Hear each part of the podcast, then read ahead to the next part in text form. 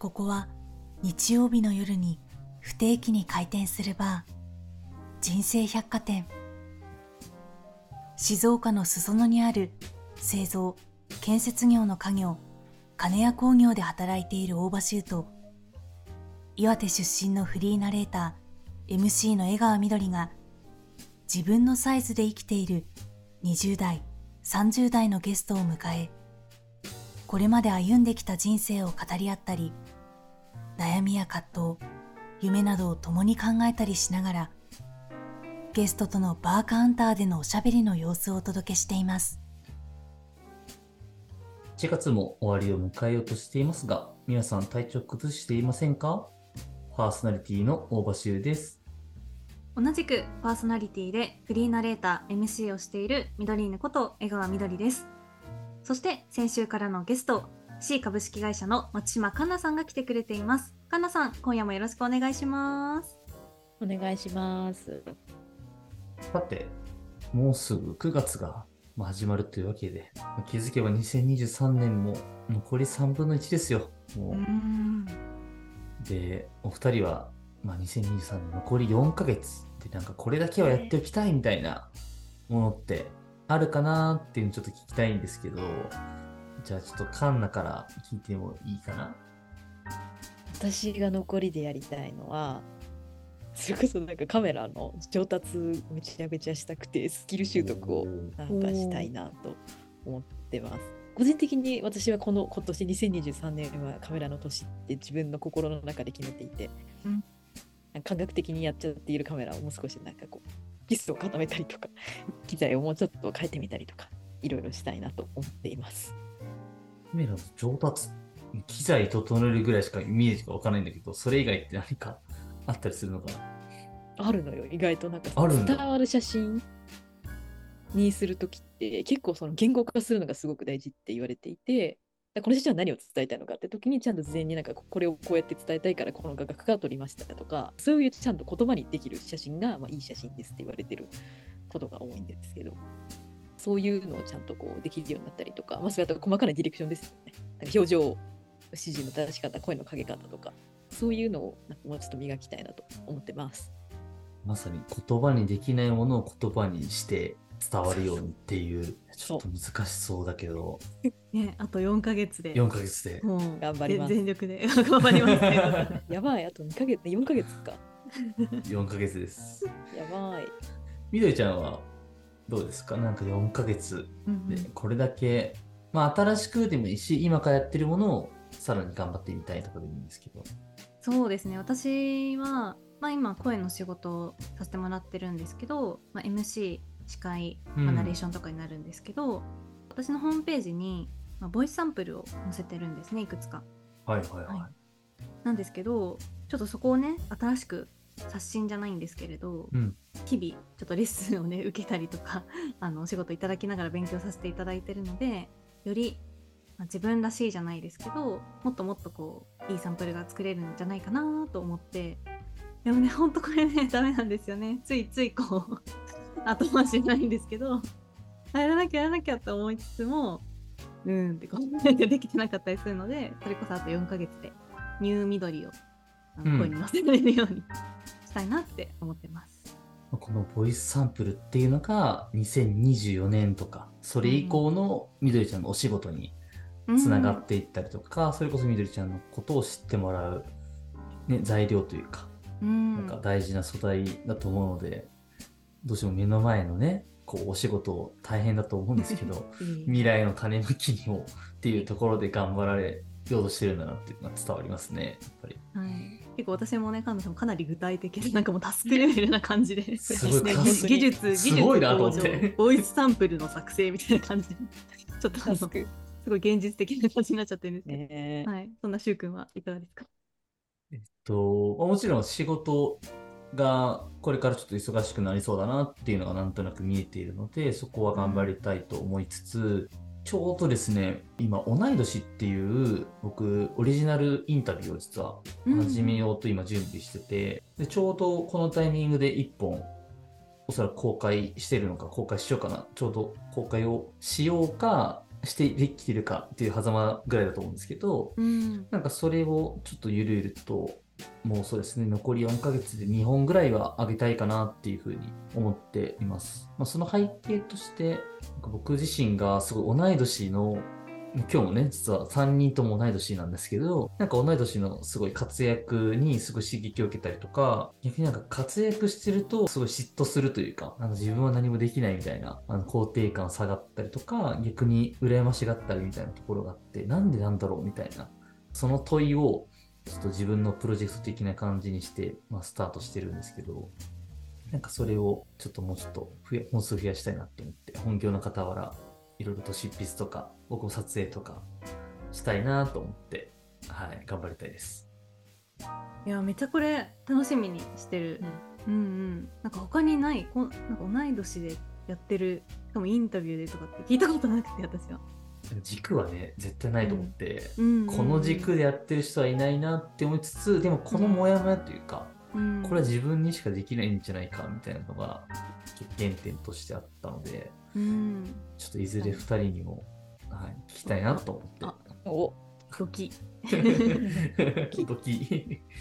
できれば対面でやっぱ聞きたいなっていうのを、対面でインタビューするか、まあ、オンラインでインタビューして写真とか対面撮ってみたいな形を撮りたいなっていうふうに思っているので、ちょっともしかしたらこの公開の時にちょうど公開になってるかもしれないので、ぜひお楽しみにっていう告知も兼ねて。あれあれあれ？あれあれって。あれ？あれ？あれ？そんな感じで皆さんも残り4ヶ月どういうふうに過ごしていきたいかっていうのをこのきっかけになんか考えてもらえたら嬉しいなっていうふうに思うんですけど、ちょっと先週からの後半戦っていう風なところで、今ちょっと僕から聞きたいなって思うんですけど、今、この C 株式会社っていうところで、まあ、働かれてると思うんだけど、銀座拠点っていう風なことだったと思うんだけど、ちょっともう少し今のやってる仕事みたいなのを詳しく聞きたいなと思って、はい。長くなっても全然 OK なので。あ、はい。でいくとあの肩書きはあのコミュニティマネージャーっていうあの肩書きなんですけど、まあ、中身としてはいろいろやってるなっていうところなんですが、うん、大きく多分2つあって私の仕事が。1個が、うん、えーとそのまあ、コミュニティっていう名前の通りその既存の受講生あの C ダイクスを受講してる受講生のことを C メイトさんって言ってるんですけど C メイトの方が拠点を使えるんですけどそこのまあコミュニティとして機能しているのでなんかそこでこう拠点でやるイベントの企画運営をしたりとかをしているのが一つです。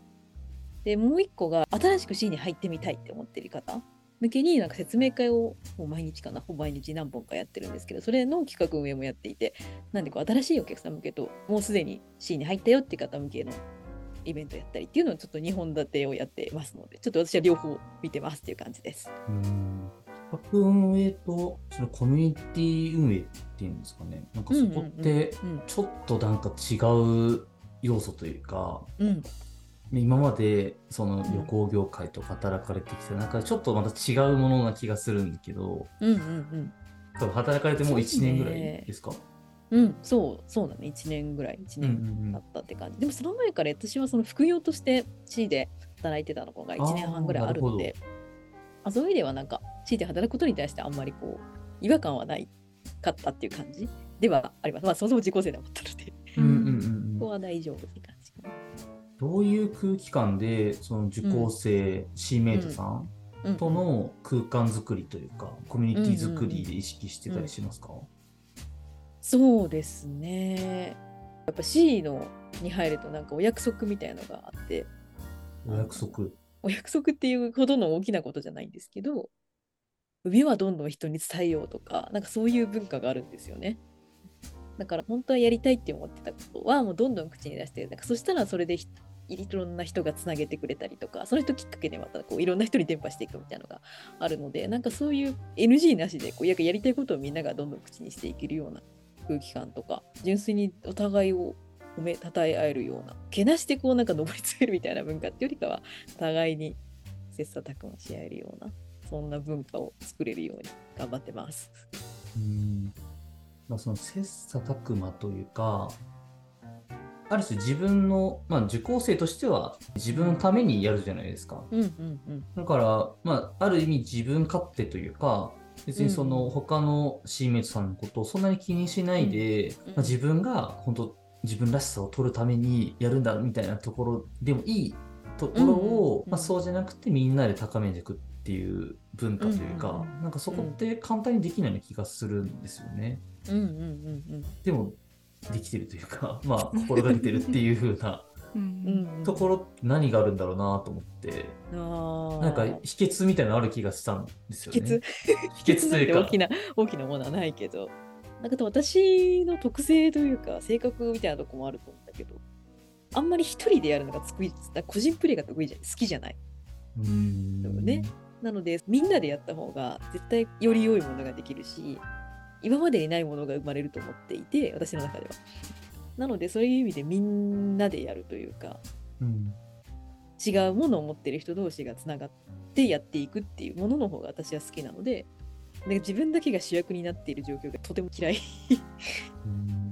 できるだけ自分だけとか目指したくないんですよ私は。えー、はいはい。なので性格的なとこもあるんですけどそういう意味で私もその一員だけどみんなでやっていきたいっていうのがあります。そこもうちょっと聞きたいなと思ってて、うん、なんかみんなで作るってまあ、ある種簡単に思えないというか、うん、僕は野球やってきたので、うん、なんかみんなでやっぱ作り上げないといいチームができないっていうのは、うん、なんとなく、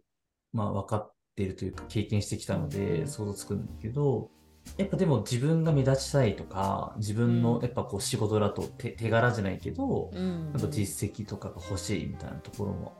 ある中で、うん、カンナがそういうみんなで作りたいというか、うん、なんかそこのマインド的なところにたどり着いたのってもともとなのか、まあ、結構その醸成されて作られたものなのかっていうのは、どういう感じなのかなと思って。どうなんだろうな。それでいくと、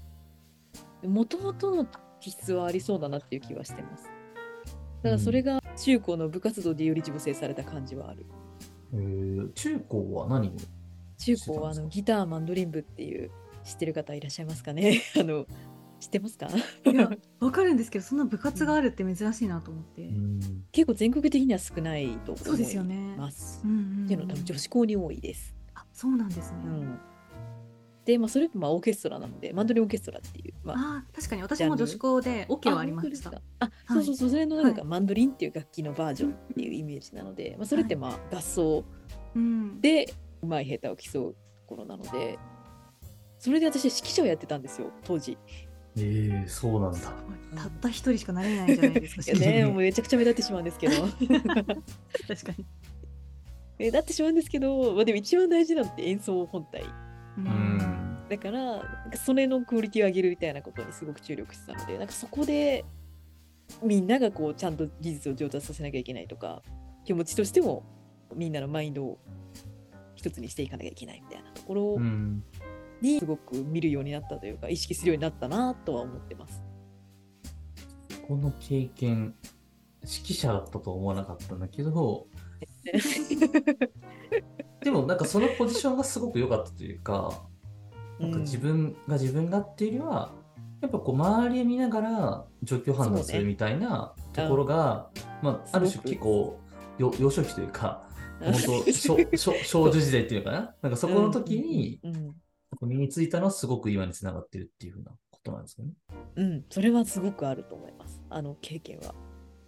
その例えばこう見た人が何か不安そうな顔してるなと思った時にで手を差し伸べてあげるとか、っていうように、結構その今シーメイトさんに対しても様子見ながら、その人に合わせた対応というか、接し方みたいなのは心がけてるっていうようなことなんですかね。うん、そうですね。やっぱコミュニティではめちゃくちゃ大事だと思う。コミュニティマネージャーって、神田さん的にこうどういう人が向いてると思いますか？や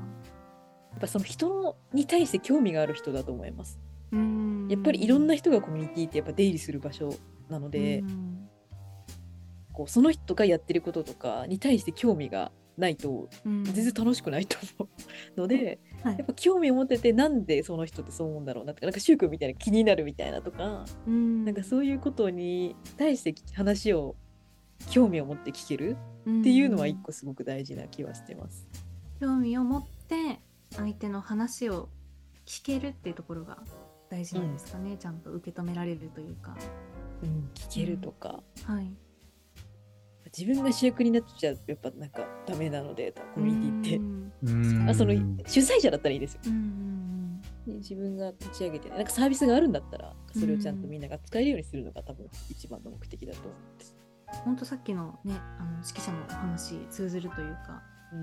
演奏がないとってとこが今でいう。コミュニティマネージャーのコミュニティの皆さんってことですもんね。そうですね。はい、ちょっとね、指揮者って言うとなんかすごく あの私がこうみたいなイメージになっちゃうんですけど、そうではなくて、あくまでも一人一人こう、わかんない、なんですか、ちょっとどうして音がうまく出ないんですか？とかわかんない、すごい一人一人聞いたりっていうところをなんかされてるんだなって。そうそうそうそう。そうなんです。じゃあ、しゅうくんは向いてるっていう感じよく向いてると思いますよ。なんかすごい、はい、だってすごい人に対してやっぱインタビュー記事とかもやろうとなんて思わないじゃないですか普通の人。いい意味でですよ。確かに確かに私も、ね、あの自分からやろうって思ったの一回もないです。えそうそうそうそうそうそうそう。インタビューしたいなとかはあるけど、そこまでこう一人で自分で取材して写真撮って記事に起こしてまでは至らない。至らないじゃないですか。はい、でそこをなんか行動してでもやりたいって思えるとかそこまで興味があるっていうところ。うんうんとかなこういうラジオやってるのもそうなんですけどいやそういろんな人のゲスト呼んでやってるっていうのは、うん、向いてそうだなって思います。図書館とかの司書とかも最近いいなと思ってて、えー、結構人間観察最近好きかもなと思いますね。うんうん、その発言大丈夫ですか？いや別にあのやましい意味は全くないですけど安心しました。幼少期に僕もすごく、まあ僕自身も辛い経験をしたんですけども、まあ、その中で結構その経験があって、クラスの中心の人っていうよりは、割とクラスがちょっと外れたじゃないけど、少し一人でなんか本読んでるとか、なんかすごい静かに過ごしてるっていう子を、なんかどういうふうに過ごしてるんだろうみたいなのを結構気にかけてたなっていうふうに思ってたので、なんかもしかしたら幼少期からそういう人を見るみたいなどういうふうにしてんだろうみたいなのは僕自身も気にかけてたなと思って なんかすごい同じエピソードだなっていうふうに言いながら、うん、思ってたから今もそれは結構変わんないし、うん、確かにそういう人は なんかおすすめというか、うん、おすすめ、うん、やったことないですけど、ね、興味はもちろんあるなっていうふうなところですね。うん、興味があるってすごく大事な視点大前提で大事だと思うんですけど逆にいろんな人のことを考えちゃって受け止めすぎて辛くなることってないのかなと思ってて、うん、なんかそういうのってありますか？やっぱないと言えば嘘になるなと思っていて、うん、まあ、やっぱそう思うことやっぱあるはあるんですけど、はい、あの特に多分あの SNS の方が強いかなって思っててなんかそういう声が見えてしまうというか、対面の方が別になんかこう分からないことの方が多いというか。うん。喋らなければ分かんないじゃないですか正直、そうですね。そんなに思ってることとか、逆にテキストの方がなんか分かっちゃうとこがあるので、うん、分かっちゃうのもそうですしその他の部分が見えなくて、それが全てだと認識してしまいますよね。そうなんですよね、はい、なんで SNS の付き合い方は結構私はもうあの自分的な不調な時、はい、ちょっと波がある時とかはもう意識的にちょっと遠ざけたりはしてます。ああそうやってこう、うん、工夫されながら向き合ってらっしゃるんですね。時と場合によるって感じですが、うん。特に SNS で私はちょっと感じることは多いので。うん。なんか受け止めすぎないようにうまく自分で認知しながらあなんか調子今悪いからちょっとやめようみたいなとかはするようにしてます。でもそれに気づけてるっていうのがすごく大事かなと思ってて。どうしても全員をなったりであったりとか過剰過剰か分かんないですけどちょっと必要以上な、うん、やっぱ責任なのかもあるかもしれないんですけど、うん、ご自身の中でここまでは大丈夫だけどここから先はちょっとあの大変かもしれないっていうのがこう見えてるっていうの、すごくあの、いいなと思って聞いてました。自分がしんどいとかもうダメだって思うラインってどこなのかなってちょっと話せれば聞きたいんですけど。なんだろう。もうなんか余裕がない時は一個あるかなと思っててもうなんかやることが手一杯でもあのその人の感情に寄り添える自信がないというか自分にもういっぱいだから他人への余白がないんですよ。他人が入ってくる。っていう時が1個とかですかね。多分それが今話せるのもやっぱ自分の中であここはしんどいなとかあ今は大丈夫だなみたいなところが認知できてるからそれが分かるというか、なかなかこれ、結構溢れちゃってから気づくみたいな人って結構多いと思うんですよね。あ周りがもうダメだよ。今休みなみたいな、言わないとわからない人もいると思うので、なんか自分の中でもこうなったらしんどいなとか、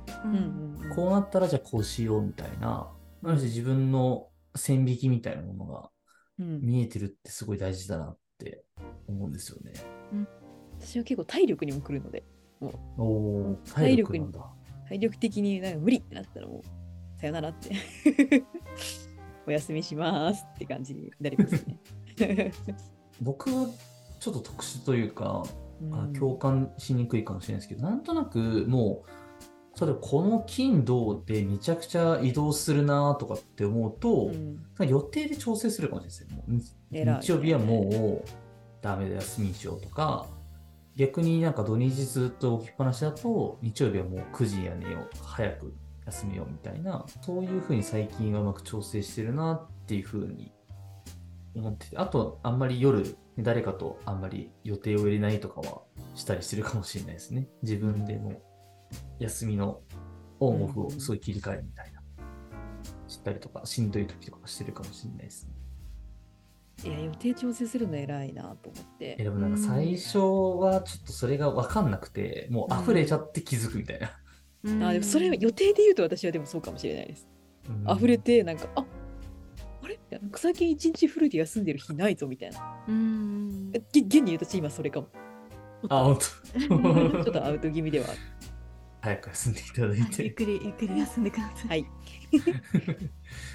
みどりちゃんもね、いろんな仕事が多分朝早くから始まってとか、いろいろ不規則なね、スケジュールもあったりすると思うんだけど、うん、どういうふうに、ちょっとこれは危ないなみたいなところを感じ取ったりしてるのか、聞いてもいいですか？危ないなっていうと、私は結構やばい時かもしれないんですけどなんか思考が結構停止しちゃったりとか、はい、なんかパッと普段だったら何の抵抗もなくさささってできる作業とか返信とかがなんかできなくなったりとかありますね。あとはまあシンプルに考え事して寝れなくなるとかも結構あったりするので、うん、なんかそういうのが出始めたらあちょっとまずいまずいって思うかな。うん、うん。じゃあ本当に人それぞれのね、あの、ラインがあるわけだと思うんだけど、ねうん、でもなんかそれが分かってるだけでも少し、またね、うん、違うというか、分からないより分かってる方がいいし、さらにその前で、うん、例えばブレーキが踏めたりとかすると、より違うのかなとかはね、思ったりするなっていうので、なんかすごく今日脱線、いろんなことを話して脱線したり してるんですけど、意外といい時間になってきたので、最後に僕からちょっとカンナに聞いて終わりにしたいなと思うんだけど、結構この今までの人生結構 C っていうところがすごく C との出会って、まあ、カーナ自身も人生がこうまた変わったというか、ように感じるんだけど、C という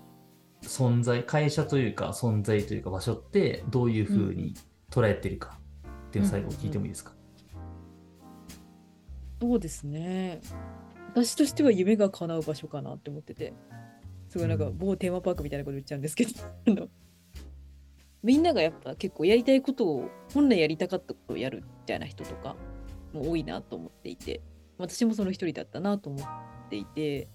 やっぱりこうずっとやってみたいなって思ってたことが形になったりとか結果が出たりみたいなすることがあったのでそういう意味でこうこの環境をうまく使ってこうみんなが肯定してくれたりとか手を差し伸べてくれたりとか一緒にやってくれる人が見つかったりみたいな感じであらゆる手段は揃ってるのでそういう意味でいろんなやりたかったことやりたいことが実現できるなと思うのでなんかその実験場所としてめちゃめちゃ使ってもらえるといいなと思ってるので私も永遠にいろんなことを実験したいなと思ってます。いろんなことを実験するってまたいい表現いただいた気がしますね。確かに失敗と成功がいろいろ繰り返されたというか、うん、っていう風な人生だなって思う中で、どうしてもなんか失敗って見えにくいというか、うんうん、どうしても成功がやっぱ表に出て失敗は2というか、あまり出てこないみたいなところってあったりするような気がするけど、でもその成功の欄には本当にいくつもの実験があって、みたいなところ、うん。うん、そうそうそうそう。だと思うので、いろんな実験を多分繰り返しながらようやく成功をつかめるんだなっていうのが、改めて伝わってくる回ですし、なんか C っていうのは多分そういういろんな実験を許容してくれるというか、うん、なんかそういう場所なのかなっていうふうに、僕はね、一回もちょっと入ったことないんですけど、入れないんですけどね。ごめんなさい、本当にあの。男性はちょっと入れないんですけども、なんかそういうふうにちょっと勝手に想像をしてました。うん、間違いないですよ、本当に。そういないし。最後に、カンナさんの方から、ちょっとお知らせがあるということで、はい、るんですけども。あありがとうございます。私ですね、9月9日の土曜日にですね、東銀座にあるあのこれを機にっていう名前のソーシャルバーがあるんですけど、あのそこで一日店長をします。ということで、その名も純喫茶これを機にということでやらせていただきます。で私はあのずっとねカメラを趣味でやってるってお伝えしたんですけどあのクリームソーダを写真で撮るのがとても好きでですね。まあ、その好きが高じてあのクリームソーダが飲めちゃったりとか純喫茶らしくこうコーヒーとかナポリタンとか、ピザトーストとかなんかそういうのを食べれちゃうよっていう場所にしながらですね、こう新たなこうつながりというかこれを機にっていう名前の通り何か新しいつながりが生まれたりするような場にしたいと思ってるのでもしあのお時間が合う方はお昼のランチタイムですね12時から16時までを予定してますのであの全然お気軽に遊びに来ていただければと思うので、ぜひ私の SNS 等々で告知しておりますので、詳細はぜひチェックしてみてください。宣伝でした。はい、人生百貨店的には中村克美さんがですね、はい、あのこれを機には関わっていましたし、純喫茶好きで言えば前々回に佐藤亮太さんが純喫茶好きということで、いやもうこれをぜひ、もし興味がある方は来ていただけたら嬉しいななんていうふうに思います。人生百貨店を聞いてきましたという方には用意します？あの。まだまだ冗談だったんですちょっと思ってたんですよ。なんか、あの、作りたいなと思ってて、私、あの、物販もやってるんですよ。あの、写真グッズをあのポストカードにしたりとか、あの、ステッカー作るみたいなことやってるんですけど、はい、それで、はい、はい、あの、特別に。いやいやいや、ごめんごめんごめん。あの、なんか、ごめんなさい、なんか。ポストカードとか、なんか写真、あの、こそにはあって、はい、これを言われての、やっぱり、やっぱまさにだなと思ったので、あの、しっかり形にしたいと思いますので。ありがとうございます。すみません。緑のクリームソーダが映える。あ、S、SNS アップも皆さん必須で、その時お願いします。いえいえ、ありがとうございます。花さんのタグ付け必須でお願いします。ありがとうございます。ということで、もう本当に心の広い旦那さんに今日いろいろお話を聞いていきましたということで、えー、改めまして今回のゲストは C 株式会社の松島環奈さんでした。環奈さん、今日はありがとうございました。ありがとうございました。カンナがですね、帰っていきましたけども、今夜いかがでしたか、はい、スタートーク、いつものね、くんと感想を言い合いたいなと思うんですけど、カンナさん、同い年なんですけど、うん、なんかすごい頼れる方だなってなんか思っててでそれなんでなんだろうって思ってたら私はもう何でもできます。何でも今今までこう成功してきました。皆さん一緒に頑張っていきましょうっていう感じではなくて、うん、ご自身も、まあ、コロナの影響でこう業界が影響を受けてちょっとこう人生こう考える機会があったりとか本当にもう避けられない影響をこう逆境を乗り越えるじゃないですけどなんかそういったパワフルな面もありましたし今もこう悩みながらでもやってるんですっていう本当にご自身の葛藤っていうのをなんかそのままこうお伝えしてくれたからこそ一人でこうわーってやるんじゃなくてあちゃんとこう寄り添いながら一緒に隣で一緒にこう伴走して走ってくださる方なんだなっていうのが伝わったので、うん、そういうのがお話から見えてきた上であ本当にだから頼りになる心強い存在なんだなって思えた方でした神田さん。SNS で見てる彼女と、はい、今日のやっぱ人生百貨店に来てくれた時の彼女っていうのはやっぱり全然ちょっと違くて、毎回そうなんですけど、人生百貨店ってこう SNS とかでは現れない部分とかっていうのが出てくる回なのかなっていうふうに個人的には思っていて、まあ、みどりちゃんが話してくれたように、多分どういうふうに伴走しているのかっていうところって、なかなかこう情報に現れてこない。でも、結構意識して大事にしてることが詰まってたりするっていうところで、まあ、まさにいろんな人の、まあ、力というかをうまく使いながらみんなで作り上げたいっていうそこの原点っていうのは、うん、もしかしたら、まあ、中高時代のこの部活っていうところでいい演奏を作りたいみたいな指揮者としてのなんか思いがもしかしたらあったのかもしれないし、うん、C っていうところに入る前に何かしたいけどでもできないみたいなまあ、もやもやというか、葛藤みたいなところがあったからこその反動なのかもしれないなっていうふうに、個人的には思いながら聞いてました。だから、何がね、最終的に伝えたいかっていうと、本当にこう、いろんなね、経験をしながら人っていうのは、まあ、今があってっていうふうなところになるわけなので、本当に、はい、今がたとえ暗かったとしても、なんかその捉え方次第で変えられるよ、状況を変えられるよっていうのが、なんか伝わったら、今日の回すごくいいんじゃないかなっていうふうに思います。いつもならですね、ここで番組のお知らせに移るところなんですけども、ちょっと今日はみどりちゃんからですね、リスナーの皆さんにちょっとお伝えしたいことがあるそうなので、みどりちゃん、お願いします。はい。いつもあの人生百貨店を聞いてくださってる皆さん、本当にいつもありがとうございます。私あのパーソナリティをさせていただいているんですけれどちょっと今夜の配信をもってこのパーソナリティを卒業とさせていただきますいろいろと声のお仕事であったりとかあとまあ候補のお仕事も今させていただいていてちょっとそうですね。自分の中のキャパシティであったりとかあとはこう物理的にちょっと出張がありがたいことに増えていてですね。結構日本あちこち行ったりとかっていうのもあってタイミングとかゲストの皆さんとかしゅうくんとかにこういつもこう調整いただくのが結構ね申し訳なさもあったりであってというところからねあのちょっと卒業させていただくっていうところなんですけれど感想ですね。いやちょっといろいろあるんですけどあちこち行かない。2つ2つで全然。はい、あちこち行っていいですよ。まずはですね本当にしゅうくんの周りの人を巻き込むパワーであったりとかあと呼んでくださる皆さん全員が本当にすごい素敵なお人柄で私は基本はこの収録のタイミングで「はじめましてお願いします」っていう風に一緒に収録させてもらってるんですけれど皆さん本当に人それぞれ思いであったりとか自分なりの決断をされてきた方がもう全員漏れなくそういう方ででそういった方っていうのはもう本当にしゅうくんがね一重にこうしゅうくんのご縁のおかげでこんな素敵な皆さんに会えているんだなっていうのをこういつも感謝しながらお話聞かせていただいていました。なのでこれまで出ていただいたゲストの方そしてしゅうくんまず本当に感謝の気持ちでいっぱいですっていうところが一つあります。で、えっと、もう一つは私はあの声の仕事、まあ、司会であったりとか、まあ、あとナレーションの仕事とかもしてるんですけどど